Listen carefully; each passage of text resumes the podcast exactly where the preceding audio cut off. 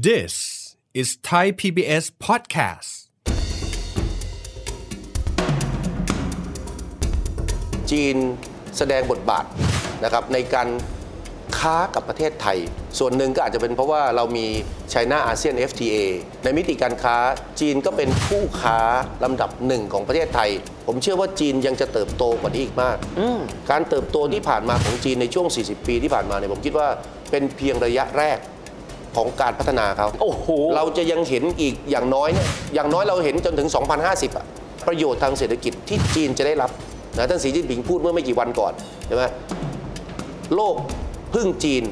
จีนก็จะพึ่งโลก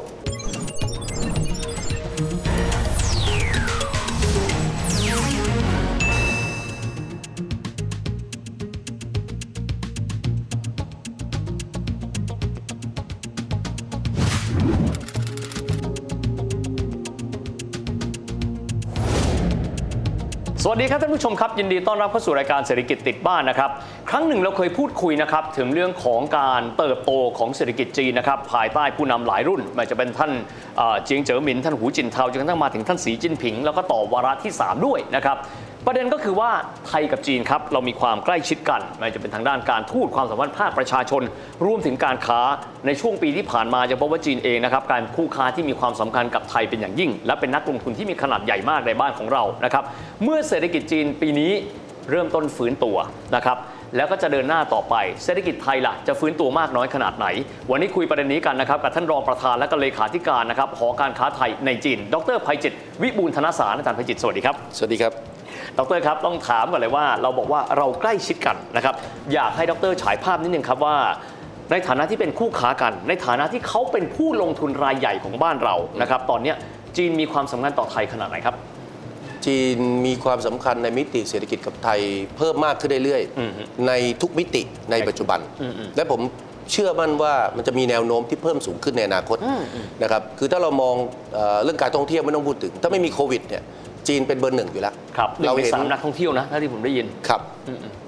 ก็ว่า 10 10 กว่าล้านคนครับนะครับเข้ามาที่ประเทศไทย แล้วเราก็มองไปถึงขนาดบอกว่ามันอาจจะเพิ่มขึ้นนะเป็น 20 ล้านคนก็ได้อืมอืมถ้าเรามีการพัฒนาเมืองรอง มีการพัฒนาระบบการท่องเที่ยวการจัดการที่ดีครับนะครับเพราะฉะนั้นมิติการท่องเที่ยวเนี่ยชัดเจนนะครับว่าจีนโดดเด่น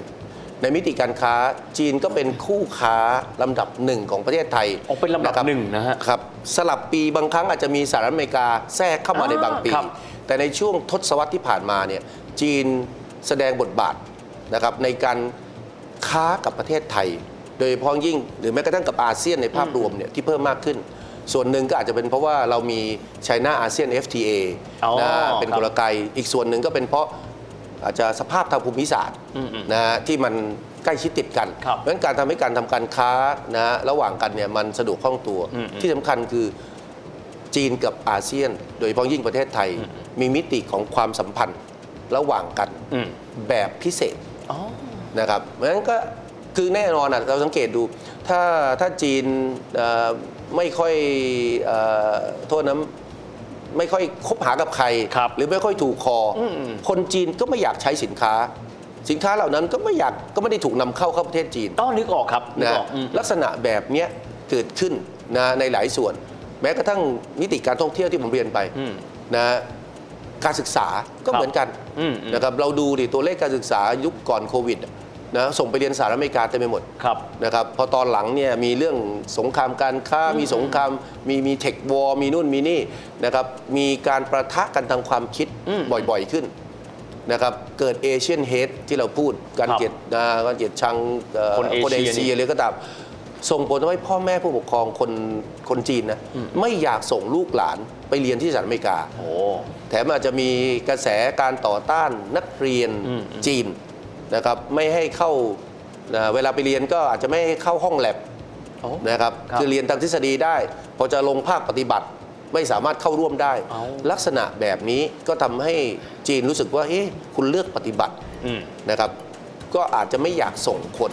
ครับนะไปศึกษาต่อในประเทศเหล่านั้น แต่กับประเทศไทยเราไม่มี เราไม่มีกรณีพิพาทใดครับ ๆนะกับประเทศจีนและมิติเหล่านี้ นะก็เป็นมิติเชิงบวกครับทำให้เราคบค้าค้าขายระหว่างกันครับนะเพิ่มมากขึ้นอย่างต่อเนื่อง อืม มิติการลงทุนที่ดรวิทย์แตะเมื่อสักครู่นี้ก็เป็นอีกส่วนหนึ่ง คือถ้าเราไม่มีเอ่อจะเรียกว่ากีฬาสีนะสมัยก่อน 10 10 กว่าปีก่อนเนี่ยนะจีนจะมาลงทุนบ้านเรามากกว่านี้ ครับ เขาไม่คุ้นชินนะครับของเขาเนี่ยถ้าถ้าการเมืองไม่นิ่งนะนะครับอย่าไปหวัง เรื่องของการพัฒนาเศรษฐกิจโอ้เขาเชื่ออย่างนั้นอืมอืมะคเป็นบริบทเขาเป็นบริบทเป็นขออย่างงนั้เขานเพราะฉะนั้นเขาเห็นบ้านเรานะมีการชุมนุมประท้วงนะโต้กันไปโต้กันมามีความรุนแรงเกิดขึ้นเป็นระยะเขาก็กังวลใจไม่กล้ามาลงทุนนะจนกระทั่งรัฐบาลในช่วงหลังเนี่ยเราจะเห็นเสถียรภาพทางการเมืองเริ่มดีขึ้นนะครับเราก็เห็นจีนทยอยไปลงทุนก ลายเป็นว่าจีนกลายเป็นแสดงบทบาทนำในการเข้ามาลงทุนในประเทศไทยอืมนะในห่วง 4-5 ปีหลังครับอย่างชัดเจน และผมเชื่อว่าจากนี้ไปเนี่ยเราจะเห็นอุตสาหกรรมใหม่ๆ ของจีน ขยายการลงทุนเข้าประเทศไทยเพิ่มมากขึ้นแล้วไอ้ที่เราคิดจะทำ EEC อืมหรือจะทำระเบียงเศรษฐกิจในภูมิภาคอื่นๆนะครับผมคิดว่าแน่นอนเนี่ยกลุ่มนักลงทุนหลักที่จะเข้ามาในอนาคตนะครับก็คือจีน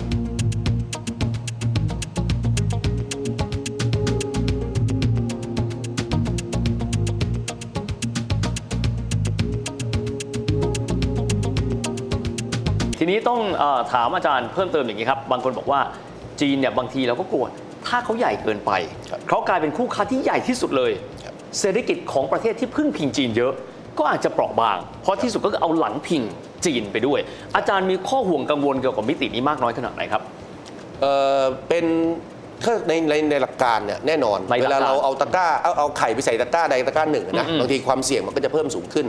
แต่จีนเนี่ยเติบโตในมิติที่อาจจะแตกต่างอืมจากหลาย ๆ ประเทศนะครับคือประเทศอื่นอาจจะมีบริบทของการค้าเสรี หรือเศรษฐกิจเสรี เพราะฉะนั้นมันจะมีระดับของความผันผวนซ่อนอยู่ค่อนข้างเยอะ อ่า แต่จีนเนี่ยเขาเติบโตอย่างมีเสถียรภาพ ครับอาจจะยกเว้นช่วงที่เกิดวิกฤตโควิดอืมนะที่เราอาจจะเห็นการสวิงสวายของของเศรษฐกิจและการเติบโตของเขาอครัยู่บบ้าง แต่ถ้าเรามองระยะยาวเนี่ยผมเชื่อว่าจีนยังจะเติบโตกว่านี้อีกมากอืมการเติบโตที่ผ่านมาของจีนในช่วง 40 ปีที่ผ่านมาเนี่ยผมคิดว่าเป็นเพียงระยะแรก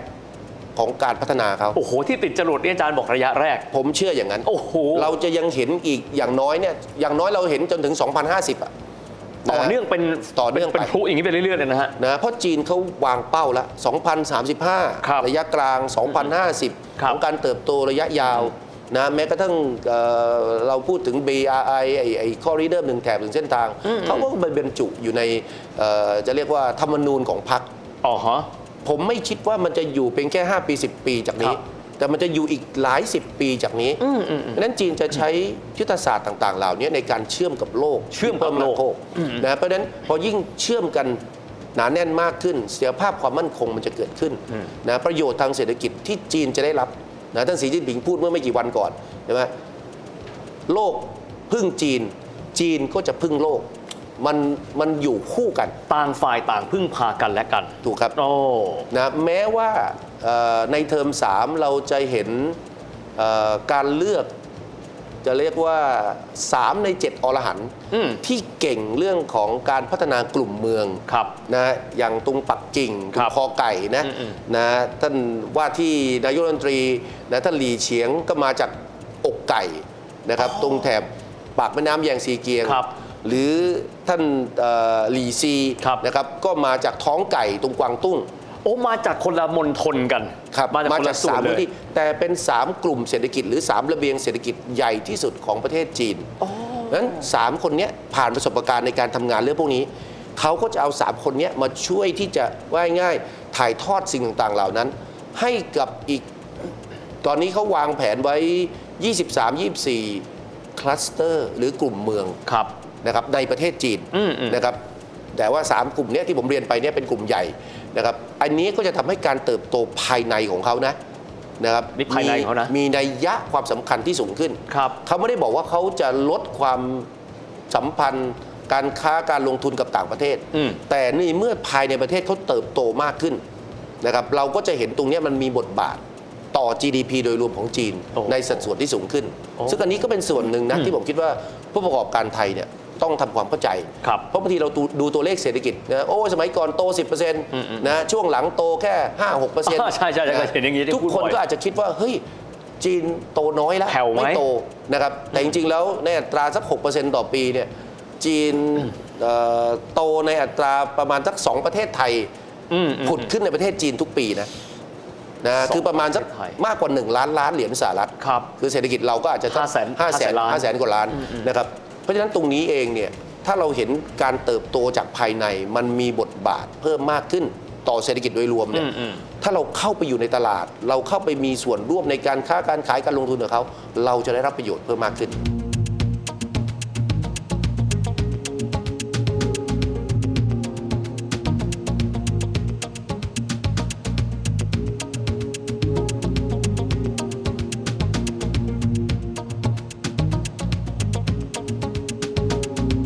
าจารย์ผมได้ยินคำว่าเศรษฐกิจ 2 หมุนเวียนครับที่เคยได้ยินนะครับ ก็เอ่อมอเตอร์หนึ่งก็คือในประเทศเขาอีกมอเตอร์ก็คือต่างประเทศ และต่างประเทศที่เขาใกล้ชิดด้วยเขาต้องยอมรับก็คือประเทศไทยนะครับประเทศไทยในฐานะที่เราก็เป็นส่วนหนึ่งของเศรษฐกิจของเขาเป็นของกันและกันเนี่ยนะฮะสิ่งที่บ้านเราควรที่จะเตรียมการในการรองรับโอกาสต้องยอมรับเราเคยรองรับโอกาสจากญี่ปุ่นมาแล้วครับเคยรองรับโอกาสจากฝรั่งมาแล้วการเตรียมการในการรองรับโอกาสใหม่ๆที่จีนจะเติบโตไปอีก มีมิติใดบ้างครับที่อาจารย์อยากจะสื่อสารกับท่านผู้ชม เอ่อทุกส่วนที่ผมเรียนไปก่อนหน้านี้ ทั้งมิติเรื่องของการท่องเที่ยวนะก็จะเติบโตอีกมากในอนาคต มิติเรื่องของการค้าการขายนะครับเราเห็นผลไม้เราส่งออกไปยังประเทศจีนนะผมว่าอาจจะคนไม่ถึง 20%ของจีนนะที่วันนี้ได้มีโอกาสลิ้มลองผลไม้ไทยนะยังจะมีตลาดอีกกว้างขวางมากครับ นะครับสำหรับผลไม้ไทย อืม หรือแม้กระทั่ง ถ้าเราสามารถเชื่อมคลัสเตอร์ครับอุตสาหกรรมสำคัญสำคัญกับประเทศจีนได้อืมอืมมันก็เสมือนกับเรานอกจากส่งออก ไปผลิตสินค้าเป็นสำเร็จรูปให้กับตลาดจีนแล้ว จีนก็ยังใช้เราก็ยังใช้จีนเหล่านั้น เป็นสปริงบอร์ดครับเพราะว่าชิ้นส่วนอุปกรณ์เหล่านั้นเสมือนได้ส่งออกอ๋อไปกับการส่งออกของสินค้าสำเร็จรูปของประเทศจีนครับนะครับวิธีการลงทุนแน่นอนนะครับเราเห็นธุรกิจบ้านเราส่วนครับหนึ่ง เข้าไปลงทุน ซึ่งแน่นอนส่วนใหญ่ก็อาจจะต้องเป็นธุรกิจที่มีขนาดใหญ่ขึ้นมาหน่อย หรือมีโมเดลธุรกิจที่พร้อมครับเช่น มีระบบแฟรนไชส์ที่ดีอย่างเงี้ยนะมันอาจจะไม่เป็นภาระนะของการใช้ทรัพยากรอะไรมาก แต่สิ่งที่เหนือที่ถ้าเรามองไกลออกไปเนี่ยผมคิดว่าการรองรับการลงทุนจากประเทศจีน ซึ่งมันสอดคล้องกับนโยบายของรัฐบาลจีนในเรื่องของ BRI เพราะจีนเนี่ยยังไงก็ตามเขาจะออกต่างประเทศเยครัอะบขึ้นอืมอืมนะทำยังไงเขาจะมาบ้านเราครับทำยังไงเราจะเตรียมความพร้อม ทำยังไงหลักสูตรการเรียนการสอนบ้านเราต่อไปจะมีหลักสูตรภาษาจีนนะทำยังไงนักท่องเที่ยวลงมาปุ๊บเราอยากเห็นนักท่องเที่ยวคุณภาพ ให้เขาเที่ยวเองเอ๊ะทำยังไงป้ายนะเอ่อจะเรียกว่าทิศทางสถานที่ท่องเที่ยวเอ๊ะจะมีภาษาจีนเพิ่มมากขึ้นทำไมโรงแรมร้านอาหารจะมีพนักงานหรือมีเมนูอืมนะครับที่ระบุเป็นภาษาจีนครับนะครับ ช่างเทคนิคช่างฝีมือของบ้านเราทำยังไงจะรู้ภาษาจีนเบื้องต้นครับเพื่อจะทำงานกับหัวหน้างานจากเมืองจีน ที่เขาครับย้ายฐานการลงทุนเข้ามาที่บ้านเรา ลักษณะแบบเนี้ยผมคิดว่าเป็นสิ่งที่เราต้องเตรียมความพร้อมนะครับผมมองว่าวิกฤตโควิด แน่นอนมันมันอาจจะชะลออะไรหลายอย่างนะของการเชื่อมกัน แต่ถ้าเราใช้ห่วงเวลาเหล่านี้ให้เกิดประโยชน์ เตรียมความพร้อมต่างๆ เหล่านี้เนี่ยนะมันก็เหมือนกับว่ายง่ายเราแต่งหน้าทาปากให้พร้อมนะเป็นผู้หญิงสวยนะครับวันหนึ่ง ผู้ชายอย่างจีนนักลงทุนชำเลืองมองมาเราเห็นเราก็โอ้ติดใจก็พร้อมจะมาลงทุนครับนะครับ แล้ววันนี้เนี่ยจีนเขามีเงินทุนมหาศาลอืม นะครับ แต่ละมณฑลของเขามันเหมือนหนึ่งประเทศไทย ครับ เขาพร้อมที่จะมาลงทุนในบ้านเรา อืมอืม ขอให้เราพร้อมที่จะรองรับและเชื่อมร่วมมือกับเขานะในมิติเชิงเศรษฐกิจมากขึ้น ผมก็เชื่อว่าจีนเนี่ยยังไงก็ตามนะครับร้อยเปอร์เซ็นต์ของจิตใจเขาเนี่ย อยากมาบ้านน้องก็คือประเทศไทยนะครับมาลงทุนแล้วมันอยู่ใกล้บ้าน 3-4 ชั่วโมงบินกลับประเทศจีนนะครับมีความสุขนี่เป็นความฝันของคนจีนนะครับนะครับหากินในเมืองจีน มาใช้จ่ายที่เมืองไทย มาใช้ชีวิตที่เมืองไทยนะสิ่งต่างๆเหล่านี้ผมคิดว่าจะทำให้ประเทศไทยได้รับประโยชน์จากหลากหลายมิติครับชัดเจนมากนะครับเป็นประโยชน์มากๆ เพราะว่าอย่างที่ว่าโลกนี้ globalization ครั้งหนึ่งเราเคยใกล้ชิดกับญี่ปุ่นมาก เราเคยรับการลงทุนจากฝรั่งครับ ครั้งนี้เรามียักษ์ใหญ่ทางเศรษฐกิจอีกหนึ่ง นั่นก็คือจีน การที่เราเป็นส่วนกลางของโลก ดึงดูดการลงทุนเป็นมิตรกับทุกประเทศสำคัญเป็นอย่างยิ่ง วันนี้ต้องขอบคุณอาจารย์มากนะครับขอบคุณมากครับอาจารย์ครับ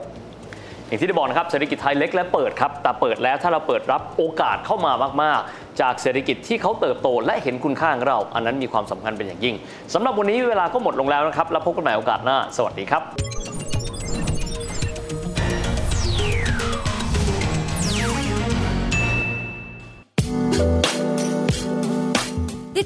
การทางเว็บไซต์และแอปพลิเคชันของไทย PBS Podcast Spotify SoundCloud Google Podcast Apple Podcast และ YouTube Channel Thai PBS Podcast Thai PBS Podcast. View the world via the voice.